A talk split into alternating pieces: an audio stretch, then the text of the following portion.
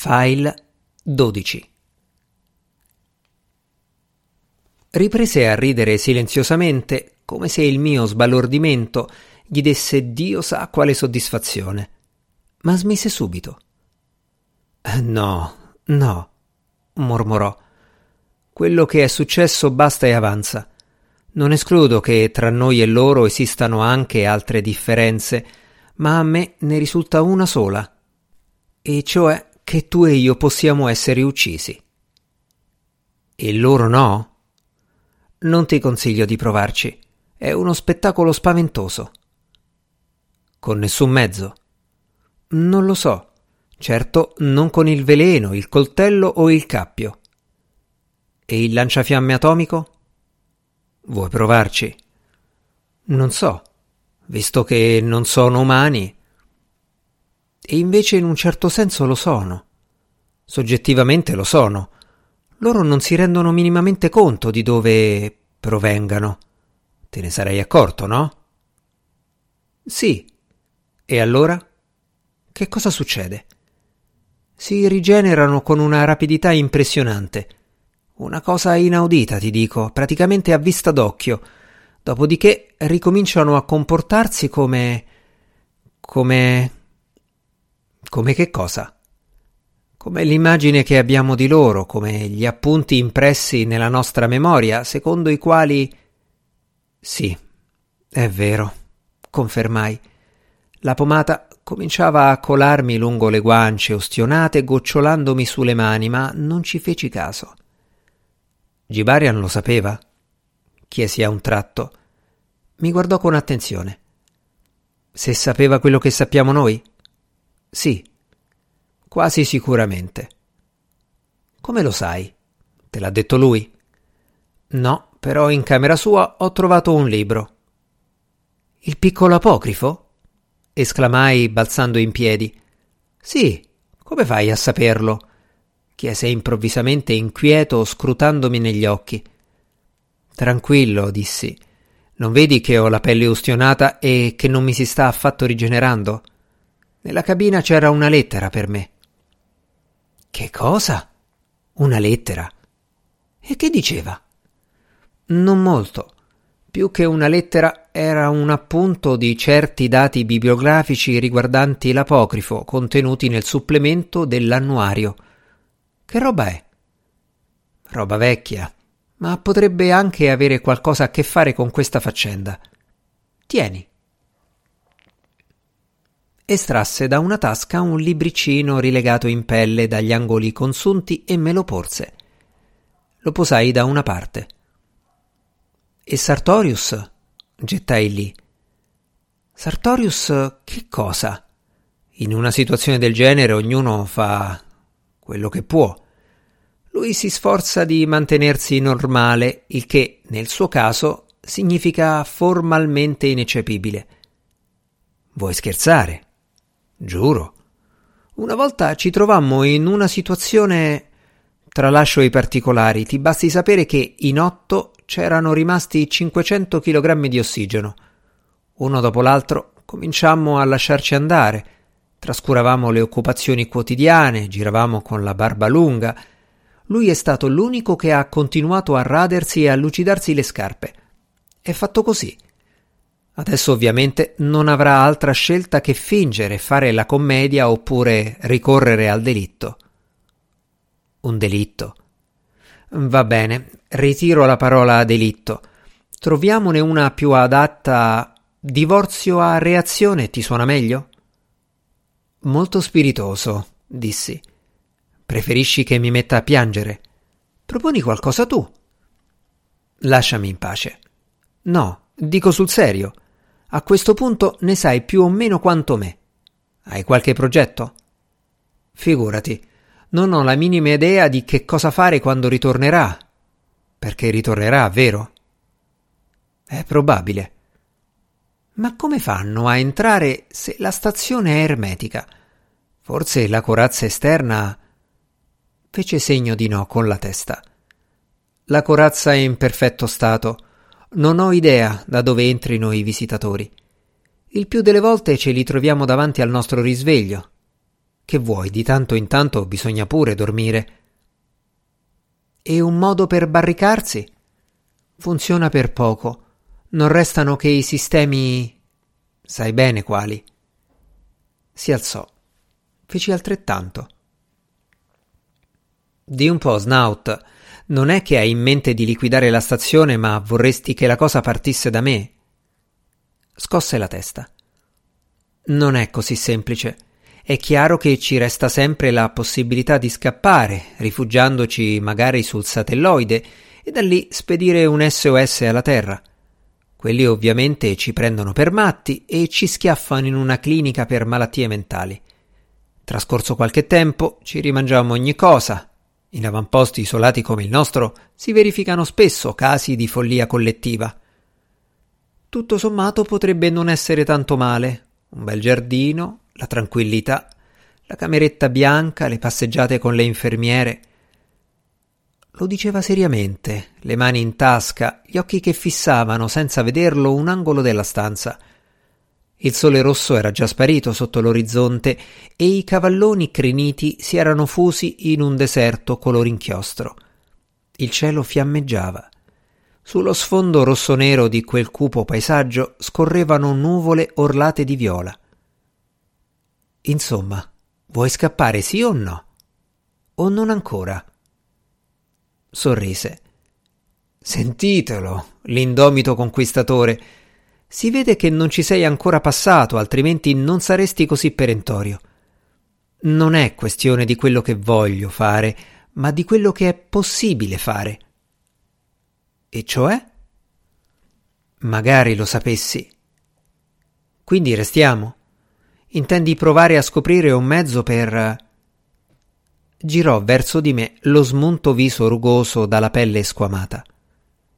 Chissà, potrebbe valerne la pena, disse finalmente.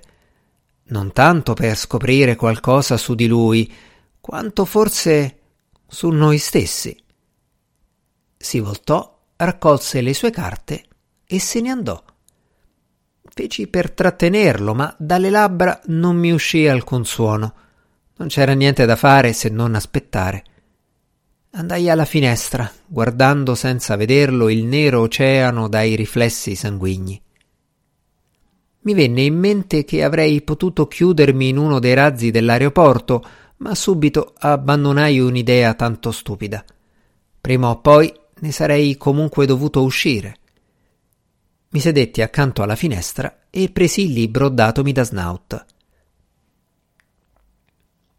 La luce del crepuscolo che arrossava la stanza tingeva di rosa la pagina permettendomi di leggere. Conteneva una serie di articoli e di lavori, quasi tutti di indubbio valore, compilata da un dottore in filosofia di nome Otto Ravinzer. Ogni scienza genera di solito la propria pseudoscienza, una sua fantasiosa sottospecie frutto di menti balzane. L'astronomia aveva la sua caricatura nell'astrologia, la chimica l'aveva avuta a suo tempo nell'alchimia. Era quindi comprensibile che la nascita della solaristica fosse stata accompagnata da una vera e propria esplosione di strampalate elucubrazioni. Il libro di Ravinzer conteneva appunto quel tipo di nutrimenti spirituali promettendovi, a onor del vero, un'introduzione in cui l'autore prendeva onestamente le distanze da quel panopticum, pur ritenendo non senza ragione che la raccolta potesse costituire un prezioso documento dei tempi, utile sia allo storico sia allo psicologo della scienza. Il rapporto di Burton, che nel libro occupava un posto d'onore, si componeva di varie parti. La prima era la trascrizione del laconico diario di bordo.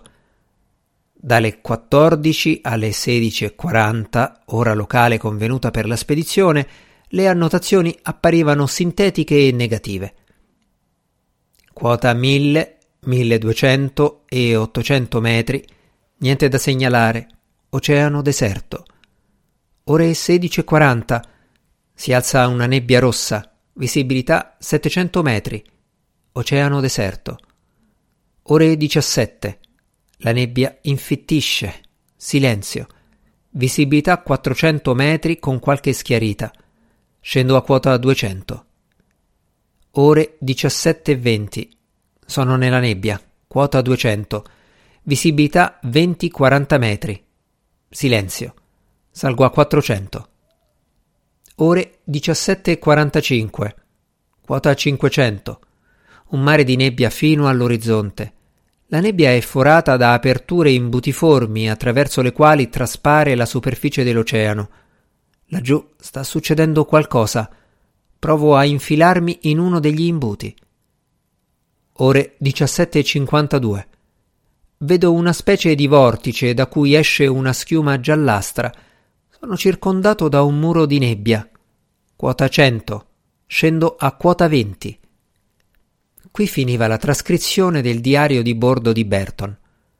Il seguito del cosiddetto rapporto consisteva in un estratto della storia della sua malattia, o più esattamente, nella deposizione di Burton inframmezzata dalle domande dei membri della commissione. Burton una volta sceso a 30 metri diventò molto difficile mantenermi in quota perché nello spazio cilindrico privo di nebbia soffiavano venti impetuosi. Per qualche tempo, un 10 o 15 minuti, ero dovuto restare attaccato ai comandi senza guardare fuori dalla cabina e una ventata più forte delle altre mi aveva inavvertitamente sospinto nella nebbia. Non si trattava di nebbia normale, ma di una specie di sospensione colloidale che si spalmava sui vetri. Era tenace e appiccicosa e feci molta fatica a ripulirli. Inoltre, a causa della resistenza opposta al rotore da quella strana sostanza, i giri si ridussero di circa il 30% e cominciai a perdere quota. Trovandomi molto in basso e temendo di cappottare sulle onde, spinsi a fondo la manetta. L'apparecchio si mantenne in quota, ma non si sollevò. Avevo ancora quattro razzi acceleratori, ma non li usai, pensando che fosse più prudente tenerli di riserva caso mai la situazione peggiorasse. Ora che il rotore girava al massimo, avvertii delle vibrazioni sempre più forti e pensai che la materia collosa si stesse appiccicando alle pale. Ma dato che l'indicatore di sollevamento continuava a restare sullo zero, non potevo farci niente. Da quando ero entrato nella nebbia non avevo più visto il sole tranne che per una fosforescenza rossastra che si intravedeva nella sua direzione. Continuai a girare nella speranza di imbroccare un punto senza nebbia e dopo circa mezz'ora finalmente ci riuscii. Ero sbucato in uno spazio vuoto quasi perfettamente circolare del diametro di qualche centinaio di metri delimitato all'intorno da un nebbione che vorticava impetuosamente come sollevato da forti correnti ascensionali. Cercavo di mantenermi il più possibile al centro del buco, dove l'aria era più ferma, quando mi accorsi che la superficie dell'oceano era cambiata. Le onde erano quasi completamente sparite e lo strato superficiale del fluido, ossia della sostanza che componeva l'oceano, si era fatto semitrasparente, con delle scie fumose che si diradavano, finché in breve la zona si schiarì e potei guardare giù per una profondità di vari metri. Vi si accumulava una sorta di melma gialla che saliva verso l'alto in sottili filamenti verticali e che, una volta venuta a galla, acquistava una lucentezza vetrosa, prendeva ad agitarsi, a schiumare e a rapprendersi assumendo l'aspetto di un denso zucchero caramellato. Questa melma, o fango che fosse, si coagulava in grumi nodosi ed emergeva sopra la superficie creando delle protuberanze bitorsolute che un po' alla volta assumevano forme di vario genere. Accorgendomi che l'apparecchio tendeva a spostarsi verso la parete di nebbia, fui costretto a correggerne il movimento con rotore e timone. Quando finalmente potei tornare a guardare in basso, vidi qualcosa che sembrava un giardino. Proprio così, un giardino. C'erano alberi nani, siepi, sentieri, ma finti, tutti fatti di quella stessa sostanza che ora si era solidificata ed era simile a gesso giallastro. Appariva così. La superficie brillava intensamente e mi abbassai il più possibile per vedere tutto con precisione. Domanda. Gli alberi e le piante che hai visto avevano foglie? Risposta di Burton. No, era una specie di modello stilizzato, come il plastico di un giardino. Ecco, sì, sembrava proprio un plastico, però a grandezza naturale. Dopo un attimo il plastico prese a spaccarsi, a fendersi, e dalle fessure nere cominciò a uscire a fiotti e a rapprendersi una densa poltiglia che in parte colava via e in parte restava lì, poi tutto prese a ribollire sempre più forte, si coprì di schiuma e non vidi più niente. Accorgendomi che nel frattempo la nebbia mi stava avviluppando da tutte le parti, aumentai i giri e risalì a quota 300. Domanda. Sei assolutamente sicuro che quello che hai visto ricordasse un giardino e nient'altro? Risposta di Burton. Sì, perché ho notato anche altri dettagli. Per esempio, ricordo che in un punto c'era una fila di forme quadrate, tipo scatole, e che solo dopo mi venne in mente che poteva trattarsi di arnie. Domanda. Ti è venuto in mente solo dopo? Non nel momento in cui le hai viste? Risposta di Burton. No, perché anche quelle sembravano fatte della stessa materia gessosa. Ho visto anche altre cose. Domanda. Quali? Risposta di Burton. Non posso dirlo con esattezza perché non ho fatto in tempo ad osservarle attentamente, però ho avuto l'impressione di intravedere degli attrezzi riposti sotto i cespugli. Erano forme allungate con denti sporgenti, come i calchi in gesso di piccoli macchinari da giardinaggio. Di questi ultimi comunque non ne sono proprio sicuro, mentre delle altre sì. Domanda. Non hai pensato che potesse trattarsi di un'allucinazione? Risposta di Burton. No. Più che a un'allucinazione, ho pensato a un miraggio. Innanzitutto perché mi sentivo benissimo e poi perché non avevo mai visto niente del genere in vita mia. Quando sbucai a 300 metri di altezza, la nebbia sotto di me era tutta buchi, proprio come un formaggio. Alcuni di essi erano vuoti e vi si intravedeva l'ondeggiare dell'oceano, mentre negli altri ribolliva qualcosa. Addentrandomi in uno di quelli vuoti e sceso a 40 metri, vidi che a poca profondità, subito sotto la superficie dell'oceano, si stendeva un muro come quello di un immenso edificio. Traspariva chiaramente tra le onde e aveva delle file di aperture regolari, tipo finestre. Anzi, mi parve perfino che dietro alcune di esse si muovesse qualcosa, ma non potrei giurarci. Il muro cominciò lentamente a sollevarsi e ad emergere dall'oceano. Ne grondavano cascate di liquido mucillaginoso e delle forme vischiose, come dei grumi solcati di venature. All'improvviso questo muro si spaccò in due e sprofondò a grande velocità, scomparendo all'istante.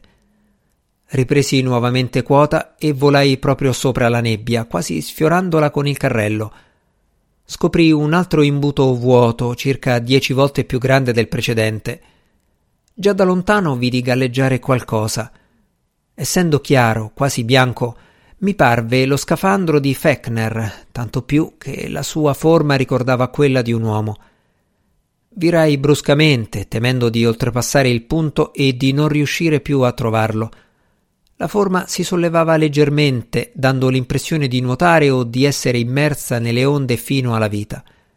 Per la fretta scesi talmente in basso che sentì il carrello sbattere contro qualcosa di morbido, probabilmente la cresta di una grossa onda sottostante. L'essere umano, perché era un essere umano, non indossava lo scafandro e tuttavia si muoveva. Domanda. L'hai visto in faccia? Risposta di Burton. Sì.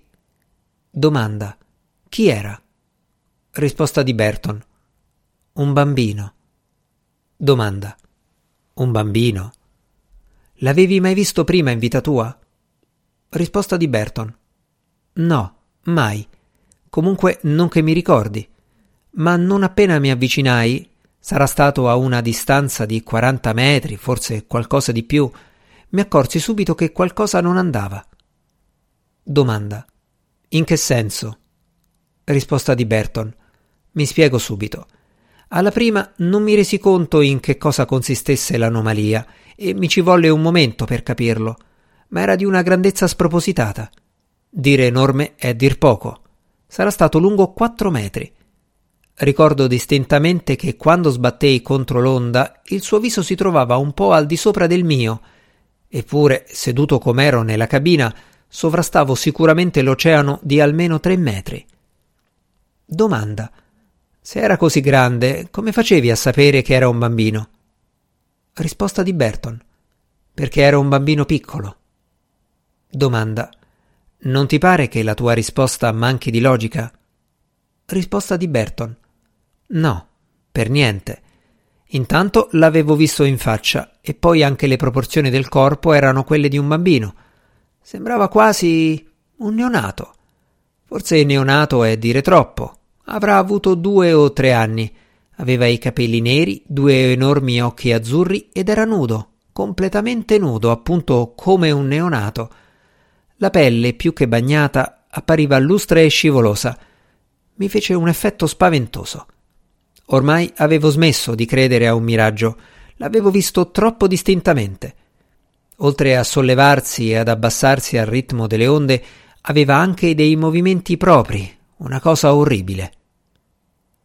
Domanda. Perché? Che cosa faceva? Risposta di Burton. Sembrava una bambola da museo, ma una bambola vivente. Apriva e chiudeva la bocca, eseguiva dei gesti ripugnanti, nel senso che non sembravano i suoi. Domanda. Che cosa vuoi dire? Risposta di Burton. Non mi ci avvicinai più di una quindicina di metri, diciamo venti per essere più esatti ma come ho già detto era talmente grande che lo vedevo distintamente. Gli brillavano gli occhi e lo sarebbe davvero potuto prendere per un bambino vivo se non fosse stato per quei movimenti, come se qualcuno stesse facendo delle prove, lo sperimentasse. Domanda. Cerca di spiegarti meglio. Risposta di Burton. Non so se ne sarò capace. Dopotutto si è trattato di un'impressione, di un'intuizione, e non di un vero e proprio ragionamento. Erano dei movimenti naturali. Domanda. Vuoi dire che, per esempio, le sue braccia eseguivano dei movimenti che le braccia umane, più limitate nelle articolazioni, non potrebbero eseguire? Risposta di Burton. No, per niente. Voglio dire che si trattava di movimenti senza senso. Di solito ogni movimento ha un suo significato, mira uno scopo. Domanda. Ne sei proprio sicuro? I gesti di un neonato non devono per forza significare qualcosa. Risposta di Burton. Lo so, ma i gesti di un neonato sono scomposti, scordinati, casuali. Questi invece erano.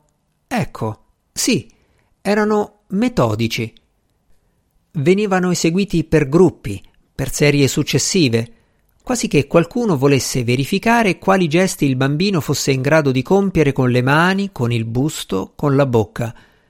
Il più terribile era il viso, suppongo per via dell'espressività. Come definirlo? Un viso vivo, ma nello stesso tempo non umano. Cioè i tratti, gli occhi e l'incarnato erano assolutamente umani, ma l'espressione e la mimica no. Domanda. Faceva delle smorfie? Hai mai visto la faccia di un uomo in preda a una crisi epilettica? Risposta di Burton. Sì, l'ho visto e capisco quello che intende dire. No, era una cosa completamente diversa. L'epilessia provoca spasmi, contrazioni.